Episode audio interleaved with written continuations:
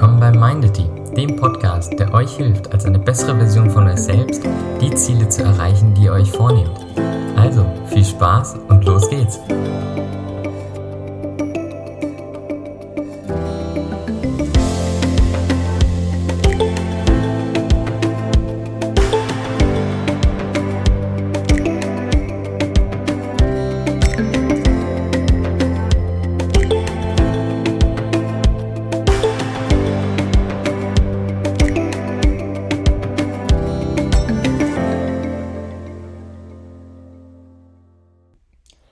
Ja, heute geht es um unterschiedliche Führungsarten. Ich möchte zunächst darauf eingehen, welche Beziehung der Führende und der oder die Geführte zueinander haben. Es ist nämlich wichtig, dass diese, diese Interaktion auf einer bestimmten Ebene, auf einer bestimmten Beziehung basiert. Was meine ich genau damit? Ähm, jeder von uns hat gewisse Rollen, die er zu erfüllen hat. Einmal sind wir wahrscheinlich Bruder oder Schwester, wir sind Sohn oder Tochter, wir sind Eltern, wir sind vielleicht Führungskraft im Beruf, wir sind Partner oder Lebensgefährte, wir sind Arbeitskollege, wir sind ja Teammitglied. Wir haben so viele unterschiedliche Rollen und je nachdem, welche Rolle wir haben, müssen wir auch anders führen und sollten auch anders geführt werden. Das heißt, es ist unglaublich wichtig, dass bei jeder Interaktion, in dem Führung stattfindet, wir uns fragen, welche Rolle habe ich gerade? Und so hat auch vielleicht der Geschäftsführer eines Unternehmens für den neuen Praktikanten, der gerade nicht weiß, wo es lang geht, nicht die Position eines Geschäftsführers, sondern die Position eines ganz normalen Angestellten der Firma, der dem Praktikanten gerade zeigt, wo alles ist. Das klingt in erster Linie etwas komisch. Warum sollte man sozusagen von seiner Position runtergehen oder eine andere Position einnehmen? Aber das ist die partnerschaftlichste, natürlichste Form der Führung. Stellen wir uns ein Unternehmen vor, wo es ganz normale Arbeitskräfte gibt, wo es Abteilungsleiter gibt, wo es zum Beispiel einen Geschäftsführer gibt. So hat für die Abteilungsleiter der Geschäftsführer auch wirklich die Rolle des Geschäftsführers. Tritt aber der Geschäftsführer in Interaktion mit den Arbeitskräften, ist es optimal, wenn er die Rolle des Abteilungsleiters einnimmt.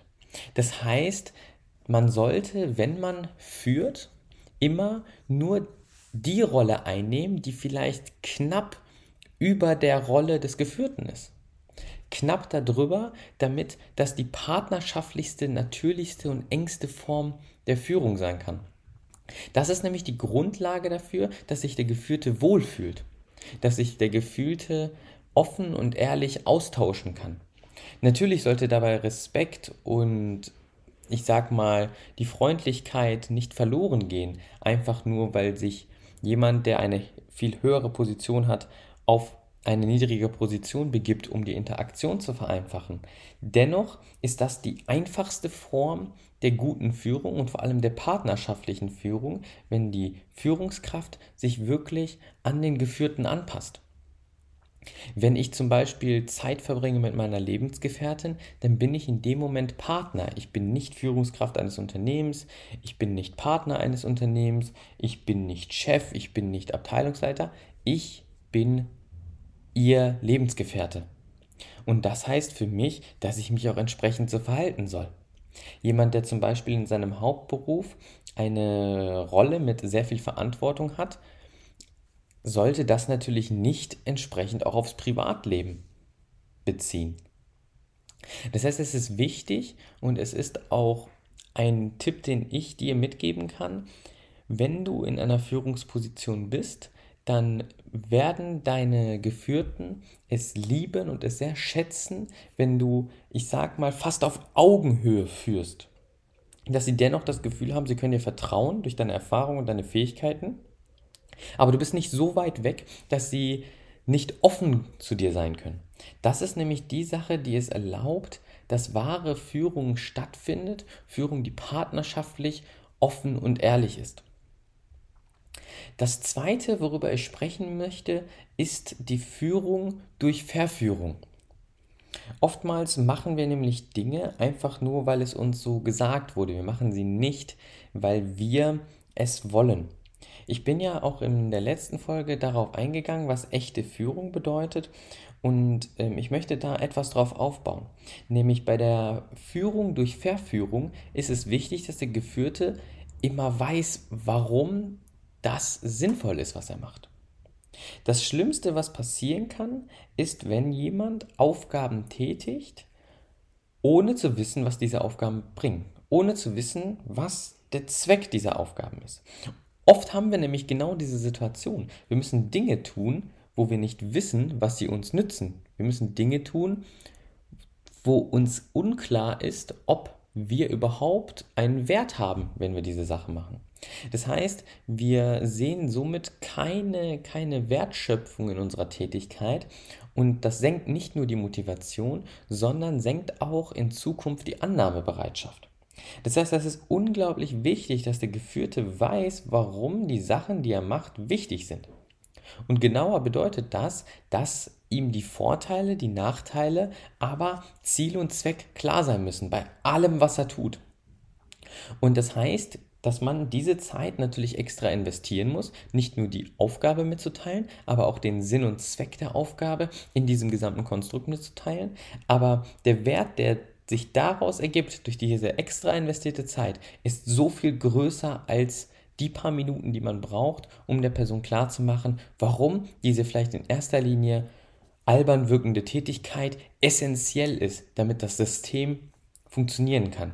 Man gibt sozusagen dem Menschen und der Tätigkeit einen Zweck, man gibt ihr einen Sinn, sodass man verstehen kann, warum diese Tätigkeit doch ein wichtiges Zahnrad in der Maschine ist. Das heißt, die Menschen gehen so Tätigkeiten nach und fühlen sich bestätigt darin, ohne die ganze Zeit hinterfragen zu müssen, macht das überhaupt einen Sinn, was ich hier tue? Nützt das überhaupt irgendjemandem was? Bin ich überhaupt wertvoll? Ist meine Tätigkeit überhaupt wertvoll? All diese Fragen, die gerade ähm, in einem perfekten Flow unglaublich kontraproduktiv sein können, verschwinden damit, wenn man weiß, warum die Tätigkeit von einem selbst nützlich ist, warum das einen Mehrwert schafft. Also, nochmal zusammengefasst, schau, dass jedes Mal, wenn eine Aufgabe erteilt wird, wenn eine neue Tätigkeit ansteht, die geführte Person auch weiß, warum diese Tätigkeit wichtig ist und was für eine Rolle diese Tätigkeit im gesamten Konstrukt spielt. Und wenn immer geführt wird, soll das auf fast Augenhöhe geschehen.